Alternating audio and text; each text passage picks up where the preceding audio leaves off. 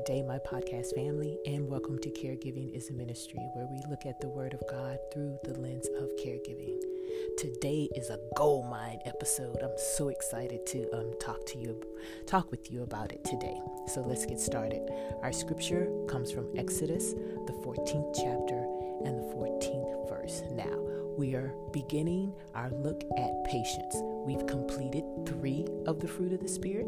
We love, joy, peace, and now we're on the fourth, which is patience. And today's scripture, I think, is just fantastic.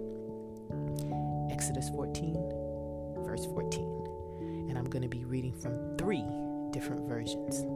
It's going to be juicy, I promise. the New American Standard Bible reads The Lord will fight for you while you keep silent. The New International Version reads The Lord will fight for you you need only be still. The New Life Translation or Living Translation reads The Lord Himself will fight for you. Just stay calm. Can you tell where we're going? it's going to be good. I have to confess that uh, I didn't, and I use past tense, I didn't have a whole lot of patience.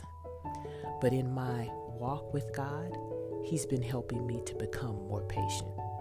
And as you continue your walk with Him, you too will be given opportunities to exercise patience, to grow in this fruit of the Spirit. I remember I was able, blessed to do a little online teaching um, lesson for my church, maybe two summers ago. And I talked about the fruit of the Spirit just in general. But I talked about how the Lord uses the Holy Spirit in us to give us opportunities, air quotes, to exercise all of the fruit of the Spirit. And so I likened life to a gym. And when you go to the gym, there are different machines and weights and things that you can use that build up your muscle. Well, God uses circumstances and trials and tribulations at times and tests to build up our spiritual muscles. So, in asking for patience, which I did very naively many years ago, God was like, okay. And so I was placed in situations where I had to exercise patience, the greatest one being that of caring for my mother.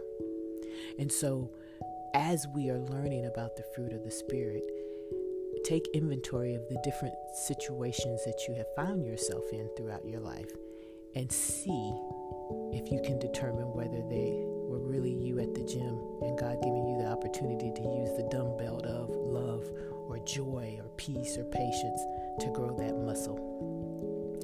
As I stated, we have three scriptures. Did you hear the distinction in all three? All three agree that our God will fight for us. And I know that is absolutely true. God has fought battles for me that no one else could have done. And I look back and I say that was nothing but God. But did you see, could you hear the different, how each of the other three, let me get my words together, differentiate between the last part of the sentence? The New American Standard Bible says that he, it urges us to be silent. Uh oh. Being silent can be a bit of a challenge for me.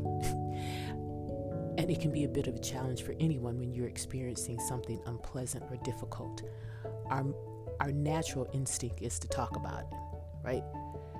But why do you think we must be silent as we watch and wait for God to move on our behalf? I think we need to ask our friend James. James 3 5 and 6 reads, Likewise, the, tug- the tongue is a small part of the body, but it makes the greatest boasts. Consider what a great forest is set on fire by a small spark. The tongue is also a fire, a world of evil among the parts of the body. It corrupts the whole body, sets the whole course on one's life on fire, and it itself set on fire by hell. Hmm.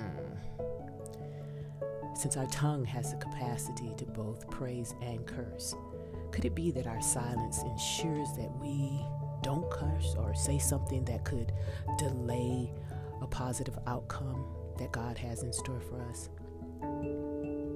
If we're talking, we're not listening, we're not seeing God, but also others aren't looking or seeing God. They're distracted by what we're saying. Words matter. And so being silent allows those around us, as well as us, I believe, it allows us to see The New International Bible version challenges us to be still. Do I have any busybodies out there? if I do, then this is for you. Excuse me. While we're waiting on God, you know, He normally doesn't need any help. He may give you something to do, or actually, He does give us something to do when He asks us to wait, and that is to trust and to have faith in Him. That's what he asks us to do when he tells us to wait. However, sometimes he may give you a little something else to do that while he is working, he needs you to do this.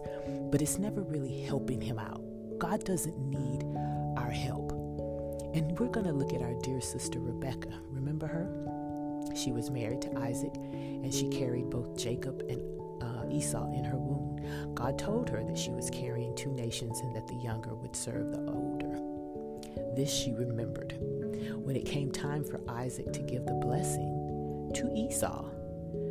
she got, who was the firstborn, right? She tricked her husband, colluded with her younger son to deceive his dad in getting the blessing. Wow. Now, I know that you Bible scholars out there are saying, yes, yes, but Esau, he forfeited his birthright earlier. Remember, he sold it for some suits or a pot of stew or whatever it was. But I want you to just pause in looking at the New International Version of today's scripture, was Rebecca being still? No, she was not. Now we know God's plans are always going to come to fruition. But who's to say that the narrative may have gone a little bit differently had she been still? The, the 12 tribes still would have come out of Jacob. God doesn't need our intervention into his plan, but I'm convinced that his plans includes our busybodiness. if we just be still, I believe that his plans would be accomplished sooner and with less drama. But that's just, you know, my take. The point is, we're to be still and trust and have faith in God while we wait. Lastly, the New Living Translation. The New Living Translation? Yes, the New Living Translation tells us to stay calm. I think this is different than the other two because the other two are more action oriented. The New American Standard Bible says that we are to be silent. That means stop engaging your mouth. The New International Version said that we're to be still from running around. This one has to do with our attitude. We are to remain calm. What is our attitude as we're watching God work? If we're calm, that exhibits that we have a peace about us. I think this version really ties all three of them together together because you're being silent and still while others are watching. And as they're watching you, child of God, handle life situations, they see that you're calm middle of a storm. As you remain silent, they can see and hear God working. As you're being still, it shows that you put your complete trust and faith in Him. There's nothing that you need to do. And just those two acts alone resonates calmness and peace in you, and it exudes out to those around you. That's that peace that the world can't understand or comprehend. That, my dear friends, is when the world knows the distinction between a member of the body in Christ, of Christ. It's how we react in the face of unsurmountable circumstances. As we go about our day to day, let's take inventory of what we're doing. We have all asked God to move in our lives. Now it's time to let go and wait, giving God the time that He needs to bring that into fruition. make no mistake, it isn't that God so much needs time because He needs the time, but it's the time that is needed to orchestrate all of the moving pieces that have to come together first. I think that's something that we don't realize. By you asking for fill in the blank, it has a ripple effect with that circle of influence that I also often talk about, and even beyond that, you have no idea. And so it's not as if God isn't going to answer. It's that other pieces have to be in place in order to get you the answer that you really want, that He wishes to grant you. Individuals may need to be saved, individuals may need to come back and repent. Relationships may need to be repaired first.